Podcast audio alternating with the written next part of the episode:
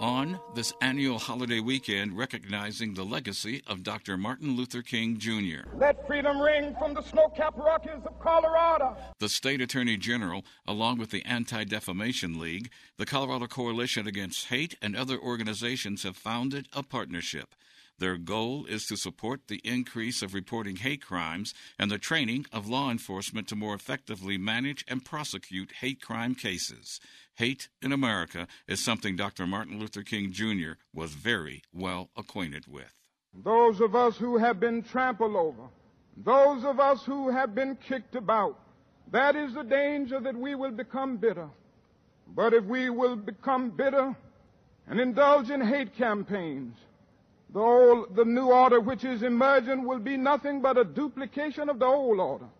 We must meet hate with love. We must meet physical force with soul force. Actions of hate in Colorado collectively have increased by sixteen percent in twenty eighteen, according to the latest F B I statistics. Such a heightened increase prompted the state attorney general with the new coalition to conduct a recent training for thirty prosecutors from across the state.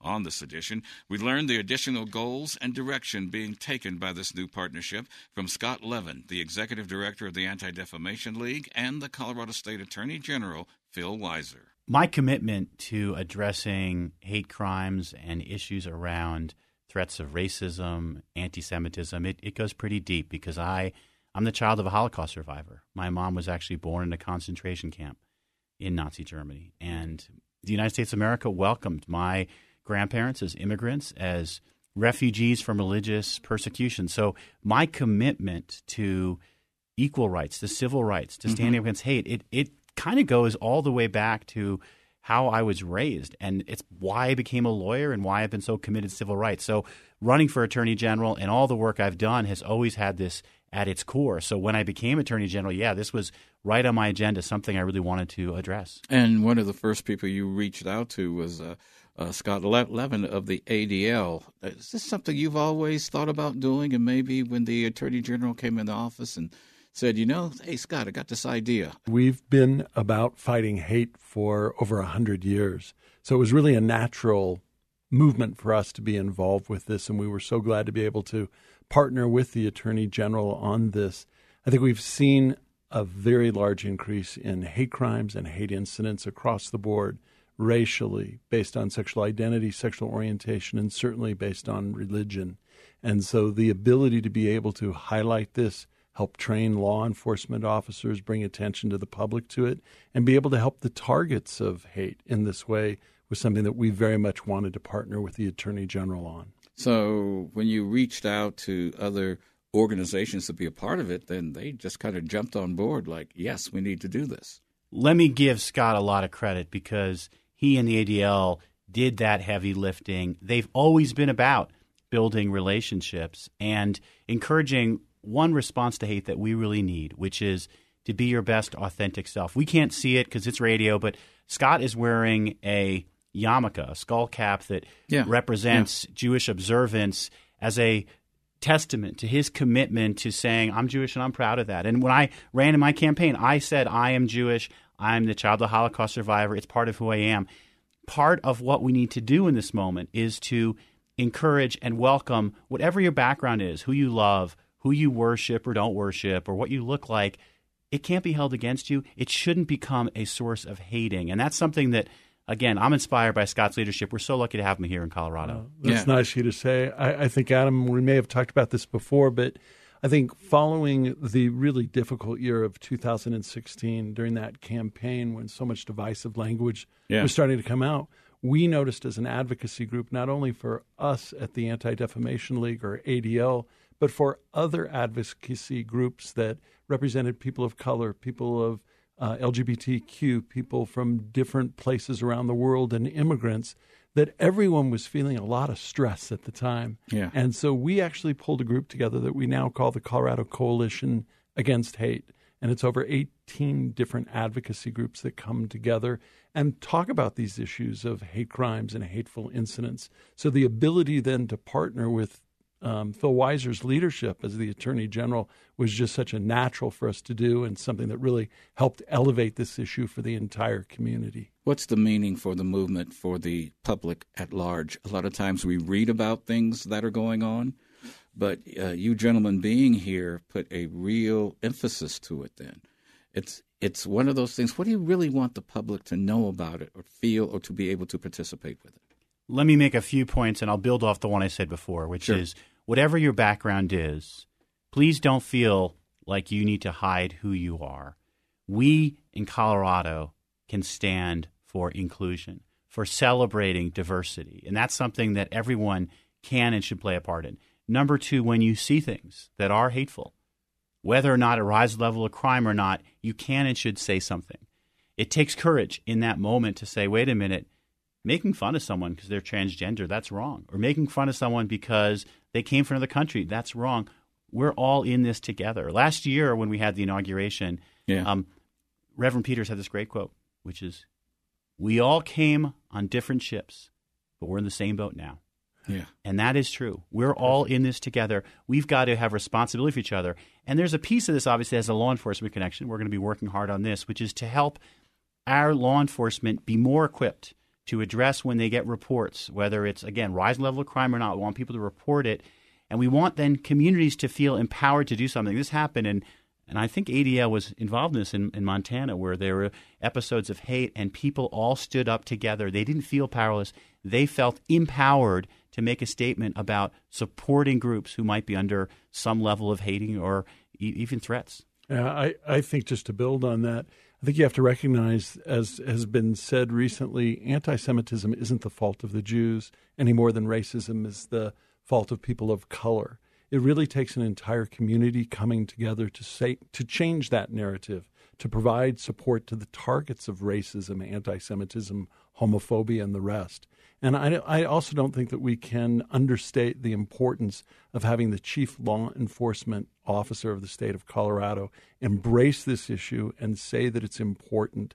I think that leadership is very helpful because all of us are dependent upon law enforcement and prosecutors and the like to be able to help us in our times of need. Now, you're going to have some Americans that'll say, well, I'm not breaking the law.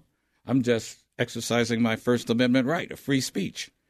Where does the line cross? Where do where where do they need to know what is free speech and what is a hate crime? Well, first, I want to make an uh, important distinction between pure speech and conduct that reflects what I'll call racial animus. It doesn't have to be only racial, obviously. It could be religious animus. It could be based on your gender identity. But animus that motivates conduct, that's where the crime comes in. If you burn a cross on someone's yard, that's not speech. Right. That's hateful conduct, where the hate comes through the conduct. If you attack somebody and you say, you dirty Jew, at that point, it's a racially or religiously based crime. And sometimes if someone is Nazis marking in Skokie, Illinois, yeah, that's awful Uh, in terms of what they might be saying. But if there's no conduct that hurts others or hurts property, you're right, it's not a crime. And so the short version is if you can see it's motivated by animus, feel free to report it, and the police will then be prepared to investigate whether it rises to the level of hate crime. And occasionally there will be truly only speech, but a lot of times groups that are motivated by hate want to do damage. We, we have a recent episode in the Pueblo Synagogue, and again, A D L does a great job following groups who may say things waiting for them to do something, because a lot of times mm-hmm. they are threatening or preparing to do something that, again, demonstrates and is motivated by animus. Yeah, I think the only thing I'd add, because it's terrible to add on a former law professor and dean of the law school, our attorney general, but the only thing that I would add is, is uh, our hate crime statute in Colorado is really is a bias-motivated crime statute. So you can commit a crime, and it might be vandalism or something else, and you'll be prosecuted for that. But when you are motivated by bias, because it's not just that you want to deface a wall, but you want to deface a mosque because you have angst against Islamic Muslim people, or a synagogue because you don't like Jewish people, right. That extra motivation is what it is that makes it a hate crime or a bias-motivated crime. So we got to have an action that's connected with the expression of that, speech or whatever they're it's doing. It's true. And I think just to pick up on that, Adam, is the fact that we have to remember in America, hate speech is not illegal. In, in fact, it's welcomed under the First Amendment, as difficult as it may be to hear. Sure. That's not the same in countries around the world. For instance, in Germany, it would be illegal for someone to express or use spe- speech that is anti-Semitic. But in the United States, we've often felt that the way to overcome bad speech is with more good speech. Right. So in and of itself, when someone expresses their thoughts or their opinions, that might be ugly, it might be hateful, but it's not going to be a crime. As uh, the Attorney General said, though, when they act on that in a way that is criminal, then it is going to be prosecuted as such. Is these the kinds of things you had with the training with law enforcement a few weeks ago as to what they should look for? Because I'm not – I had a few classes in the C U Law School that were required, you know. But I, I, I guess the first original complaint begins with law enforcement that the attorney general or the uh, district attorneys, city attorney, they follow up on that. So did you frame these things for them so that when they write that complaint out, it'll have the proper information there? Let me start because this is important, and I want to give, again, Scott credit for working on a couple of different fronts. Yeah. The Attorney General's office here in Colorado oversees the Peace Officer Standards and Training Program, we call it POST, okay, that gives guidance to police officers. And one area we're working on is how to give police officers guidance about how to investigate and get reports on hate crimes. We're mm-hmm. also going to work together how to encourage the public to come forward and report what they think might be a hate crime. And I, again, and say, don't worry about this distinction. If you see something that's motivated by hate that could possibly hurt someone, please report it. We worry about underreporting. Isn't we won't... that basically if it makes you feel bad or you, you feel that it's not right, report it, because they're not in, in a position to know if it's legally right or not. Well, and this is a, that's a very good way to say it, which is there are a lot of ways that people can be threatened, harassed, stalked.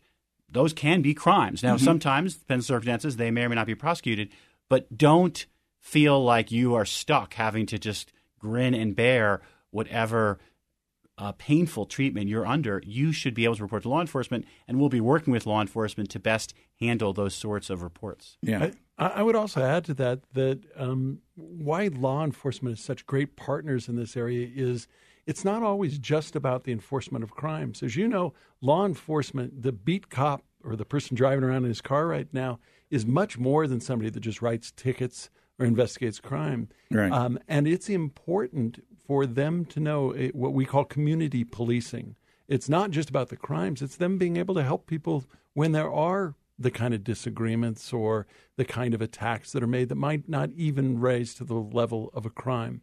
You know, I think from my perspective, when you're the target of a hateful incident there, um, a message is being sent to you that you're somehow not welcome. So when law enforcement shows up and talks to you about it, hears you, and understands what's going on, it's important for them to send the countervailing message that they actually do care. And it's also important them for, if it isn't yet a crime, the vandalism hasn't occurred that's attached with a biased motivation. Yeah. Sometimes when things happen in a repeated fashion, in a harassing way, they'll be able to take that information and use it at a later time when they actually can prosecute a crime. Is there a, is there a reality check here? Because we have communities that begin, that believe the police is not on their time, team. They're not on their side. Yeah.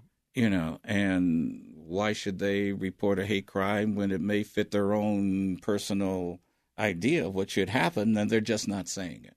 Let me say one thing on that. If you feel that you can't safely talk to law enforcement, I want, again, another shout-out for A D L. They have said, we will take reports, and then we will help figure out how to approach the issue. Um, that is a valuable safeguard. Maybe talk yeah. a little more about yeah. A D L and its, its offerings. Did, thank you. The, the Anti-Defamation League has on our website, w w w dot a d l dot org, which is our national site or our local site you can go to as well. And there's a button people can click on to report an incident. And we review... Anonymous button. Uh, well... We'll want they'll they'll put in what their problem is or what yeah. their issue is, and we'll reach back out to them and provide support to them. And in appropriate circumstances, we will then help them reach out to law enforcement, especially if they can't do it themselves. And and we have developed over time through the trainings that we do, the connections that we've made with law enforcement, that we have a pretty trusted relationship. And oftentimes we're able to help point them in the right direction of something without putting the target of the hateful uh, uh, incident at risk. Another thing that we're doing a lot of uh, and really focused to be doing more in the future is sure. b- if we've been training law enforcement, as we have for a long time, on how to recognize and prosecute hate crimes, we have to take this trusted relationship out for a spin. So we're doing that. We're now training law enforcement on managing implicit bias, because we don't want, nor do they want, to see the kind of distrustful kind of relationship that they have, especially with communities of color right now, and they need to manage that implicit bias. So is, is, is that one of the sticking point, not a sticking point, but one of the sensitive areas in law enforcement training is you have to mention they're people, they are people too, not putting them yeah. on trial here on the radio station, so don't don't come after me. Yeah. But we all have our perspectives and positions, and uh, and you got to bring that up to them, how to Uh, how to look at an incident that's gone on and keep their own uh, their own feelings, personal feelings, yeah. out of it. Absolutely. I think you are right. We, we're all human beings. We all are fallible, and we all make mistakes that are out there. Um, uh, what we really want to do, though, is, is those people that have those kind of prejudices and stereotypes that prevent them from doing their jobs, we, we want to know that as early as we can. But the good news is, so do the police departments, yeah. so do the prosecutors, so does the attorney general. Everybody is working towards the same end, which is to say that everybody in the state of Colorado should have access to the equal equal opportunities mm-hmm. before the law. And uh, one way they can do that is is they need to be able to feel comfortable in speaking with law enforcement. Sure. And, th- and that is on our agenda, too, which is how do we better improve our training, awareness around implicit bias, to give people a concrete example, you go to a hospital, you see a man in uh, whatever one of those scrubs and a woman in those scrubs. You assume the man's a doctor, the woman's a nurse, and that's an implicit bias. Yeah. My wife happens to be a doctor who gets that dynamic all the time. Oh, I'm sure. And that's something where, again, people have these images, and African Americans often, again, painted as being a criminal is an image that is deeply unfortunate, or a Muslim mm-hmm. being painted as a terrorist, deeply unfortunate. But people can't just put that out of their minds. They need to be aware of the risk that they will be subject to such implicit biases, potentially then even acting on them. That's why the process of raising awareness, training, oversight, it's so important. Sure. In Colorado, the recent threats against the Jewish Temple Emmanuel in Pueblo, the man with a rifle arrested outside the Islamic Center in Denver, and the home in the Five Points neighborhood defaced with N-words and derogatory language are real-world examples of these actions taking place in the state. It's all illustrative of the insight Doctor King expressed that will be taking place across the country then and still continuing now. But I'm talking about agape. I'm talking about the love of God in the hearts of men. I'm talking about a type of love which will cause you to love the person who does the evil deed while hating the deed that the person does. We've got to love. Are you looking at uh, maybe approaching the legislature to uh, pass, I don't say a law or resolution or something, that would require reporting of these uh, incidents, the stats, to the F B I? Because I don't think we have that now. Yeah, are we talking about hate crimes? Or mm-hmm. are we talking hate crimes? So yeah. hate crimes reporting. You happen to go to a, a real uh, issue near and dear to Scott's heart. There are efforts to do hate crimes reporting, and there yeah. are recent statistics from last year. I happen to know Scott's got them right in front of him, so I'll let him talk about that a little bit. Well, thanks. I, I, absolutely. I think you know I'm one of those people that believes that you cannot manage what you don't measure. So it's really, really important not only that people do report hate crimes or uh, suspected hate crimes to law enforcement, but then that law enforcement reports it up. There is a federal act out there where the F B I collects hate crimes information yeah. on an annual basis, and we're finding that, unfortunately, there are several law enforcement agencies that don't report up their hate crimes, and it's very hard to believe, but here in Colorado, we have five towns of over one hundred thousand people who report that either there was no hate crime that occurred in their jurisdiction or they don't report at all.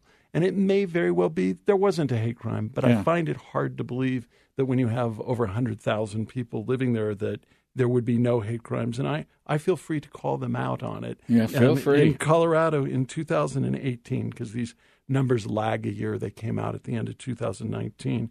But in two thousand eighteen, Lakewood, Thornton, Arvada, Westminster, Pueblo, and Greeley all said that there were no hate crimes in their jurisdictions or they didn't report them at all. So that is a very difficult thing indeed. Problem is, is in mandating that it be required yeah. is uh, for the, the agencies themselves, and that's why we need to work with them both in carrots and sticks. Is this look, this is one more unfunded mandate that the federal government they could argue has on them that they need to collect the statistics and and to report them up. So what we need to do, and I think that the Attorney General is committed to doing too, is, is we just have to improve the training that they go through and the reporting mechanisms to make it easier for them so they no longer have excuses for not reporting. Let's get that out of the way. And we need a regular cycle of education to the general public so that they can better manage themselves. That's right. And I actually want to add, I love Scott's point, you can't manage what you can't measure. And then quoting Tom Hanks from the Mister Rogers movie recently, whatever is mentionable is manageable. So being able to have the conversation, acknowledging this exists, and then saying what can we do about it is a critical first step to addressing, unfortunately, something which is on the rise. And I, I think that is one of the concerns about the underreporting is we may not even be aware of how much it's rising. The number of reports we're seeing, yeah. including some fairly high-profile incidents like the uh, planned attack on a Pueblo synagogue, it's got to get us really concerned and increase yeah. our vigilance. We yeah. are at uh, – first of all, I just want to say uh, thank you, Phil, because um, he and I often trade quotes that we do on Martin Luther King Junior, but now we get to do Mister Rogers, or at least Tom Hanks. We'll get to the King quotes because uh, there are a lot like of good that. ones here too. I yeah. like that. But, um, yeah, I think that what we have seen is, is over the last few years that hate crimes, as they've been reported, and it's the best information we have from the F B I, they are at all-time highs. Yeah. Last year, two thousand eighteen stayed about the same where two thousand seventeen had been, but it's only after a very dramatic rise. And in those incidences, as you would expect, the largest number of hate crimes have happened um, as being hate crimes against people based on race yeah. um, that are there. And then we have ones based upon religion. And unfortunately, in the work of the A D L, what we see is, is that the largest percentage of religion-based hate crimes is against Jewish people. That just hasn't changed. Let me say a couple things on that. And yeah. part of what is important around hate, and you hear different um, origins of it, is it jumps the track pretty quickly from hate against Jews to Muslims to African Americans to immigrants in ways that aren't always um, easy to follow. The shooting in Poway in, in California last year at a synagogue was some, by someone who said, again, it was a synagogue, he said he was motivated by the shooting of the mosque in Christchurch. So it went from hating Muslims to hating Jews mm-hmm. pretty quickly. And that's something about hate. It can really metastasize and it can become a toxin that just goes across different categories. And the Martin Luther King quote here is really important, which is darkness will not drive out darkness. Only light can do that, right. Shedding light on these issues. And hate isn't going to crowd out hate. Only love can do that. And that's the call of Doctor King here, which is in the face of rising hate, we have to be our best authentic selves, be proud of who we are, and bring a spirit of real kinship with one another to support each other and to stand for true acceptance. Well, the reason why I keep uh, going back to the public education portion is because we've had so many people who've moved into Colorado from elsewhere, and they may bring a lot of their habits and express them here thinking everything is the same, and it's not, or it's going to be responded to the way it was back home, but it's not. And somewhere we have, outside of M L K weekend, at least let them know what you were saying needs to be done and how to self-manage themselves better and so that those crimes and the incidences that occur can be uh, reduced. Well, as you can tell, I have a lot of respect for the Attorney General, but I will tell you the Colorado values don't accept hate. And it's it, not just uh, Phil Weiser, our governor, our mayors, our leadership, our, our chiefs of police. You know, these are people that have, when hateful incidents occur, they've spoken out against it. you know, uh, we see all is the time. Is that what it's like? We need leadership to speak out against it regularly and often, so the frequency is there, so people will hear it, and then that well, also helps. Not just because of the frequency that it does help. It's that we do not want to normalize hate. Right. And if our leaders aren't unequivocally and loudly condemning it when it occurs, then people might think that it's not such a bad thing to do. Right. And so for us, I know, for instance, uh, we were talking before we went on air up at the University of Colorado, there are hateful incidents that occur of all nature. But I also count on whoever is sitting in that office of the president of that university that he's going to speak out against it. People may have a First Amendment right to exercise their ugly thoughts. We all, and our leaders especially, have a First Amendment duty to express their own opinions. That First that's Amendment not acceptable. Duty. Yeah. First Amendment duty. Yeah. That's correct, because if you don't, silence can be interpreted as complicity. This is a really important point. And, and unfortunately, sometimes the language of rights obscures the language of responsibilities, civic duty. Our civic duty to one another is to stand with each other. Coloradans right. don't accept hate. And that's an important norm and value that I absolutely am going to be focused on public education. And I have had that experience that Scott talked about from law enforcement, police chiefs all across the state.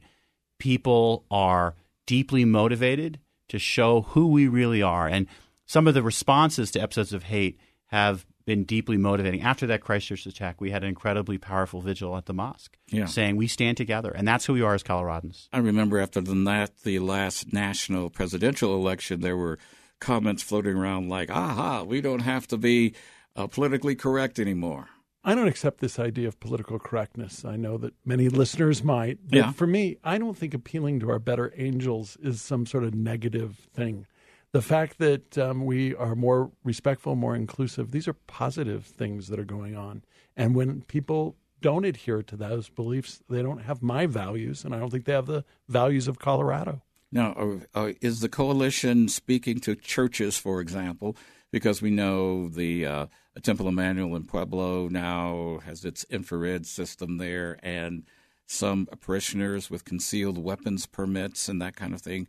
Yeah. Uh, we're seeing churches do this. Or are you guys speaking to churches about, on one hand, we got to change behavior and maybe uh, spirituality can help with that, but on the other yeah. hand, you got to keep yourself safe? What we've recognized for a long time at the Anti-Defamation League, we've been working with synagogues and Jewish temples on being uh, on really situational awareness and how to improve the security of their institutions in ways that they can still be open and welcoming, as you want all faith-based institutions to be, but to actually take into consideration security concerns. If you had one thing, one viewpoint, one direction you wanted to leave with listeners who are just everyday people on what they could do to help combat hate or better manage themselves, what would it be? Be aware of how you use your language. Your last point, and Scott's talked about this with respect to how people use their language.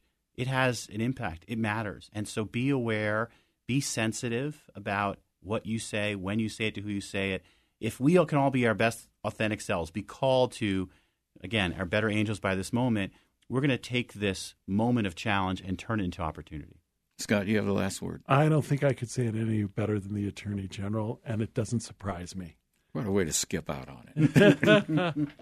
Gentleman Scott Levin from the Anti-Defamation League. See, I've learned to pronounce that word, all right? And Attorney General Phil Weiser, thank both of you for sharing the insights on the direction of the coalition, what people can do to help us, and so we can try to approach this Uh, in a very strong fashion so that Colorado doesn't become known like some other states and the stuff that they do there. Thank you, Adam, for your leadership. Happy, Mar- you. Happy Martin Luther King weekend to both of you. And to you. And remember, let's keep Colorado no place for hate. Let nothing slow you up. Move on with dignity and honor and respectability. I realize that it will cause restless nights sometimes. It might cause losing a job. It will cause suffering and sacrifice. It might even cause physical death for some. But if physical death is the price that some must pay, to free their children from a permanent life of psychological death, then nothing can be more Christian. We sincerely thank Attorney General Phil Weiser and Scott Levin, the Executive Director of the Anti-Defamation League, for being our guest for this special edition. I'm Adam Morgan. Do keep in touch. Stay in your game. And many, many thanks to you for sharing a few moments of your special weekend with us. For all those whose cares have been our concern, the work goes on, the cause endures, the hope still lives, and the dream shall never die.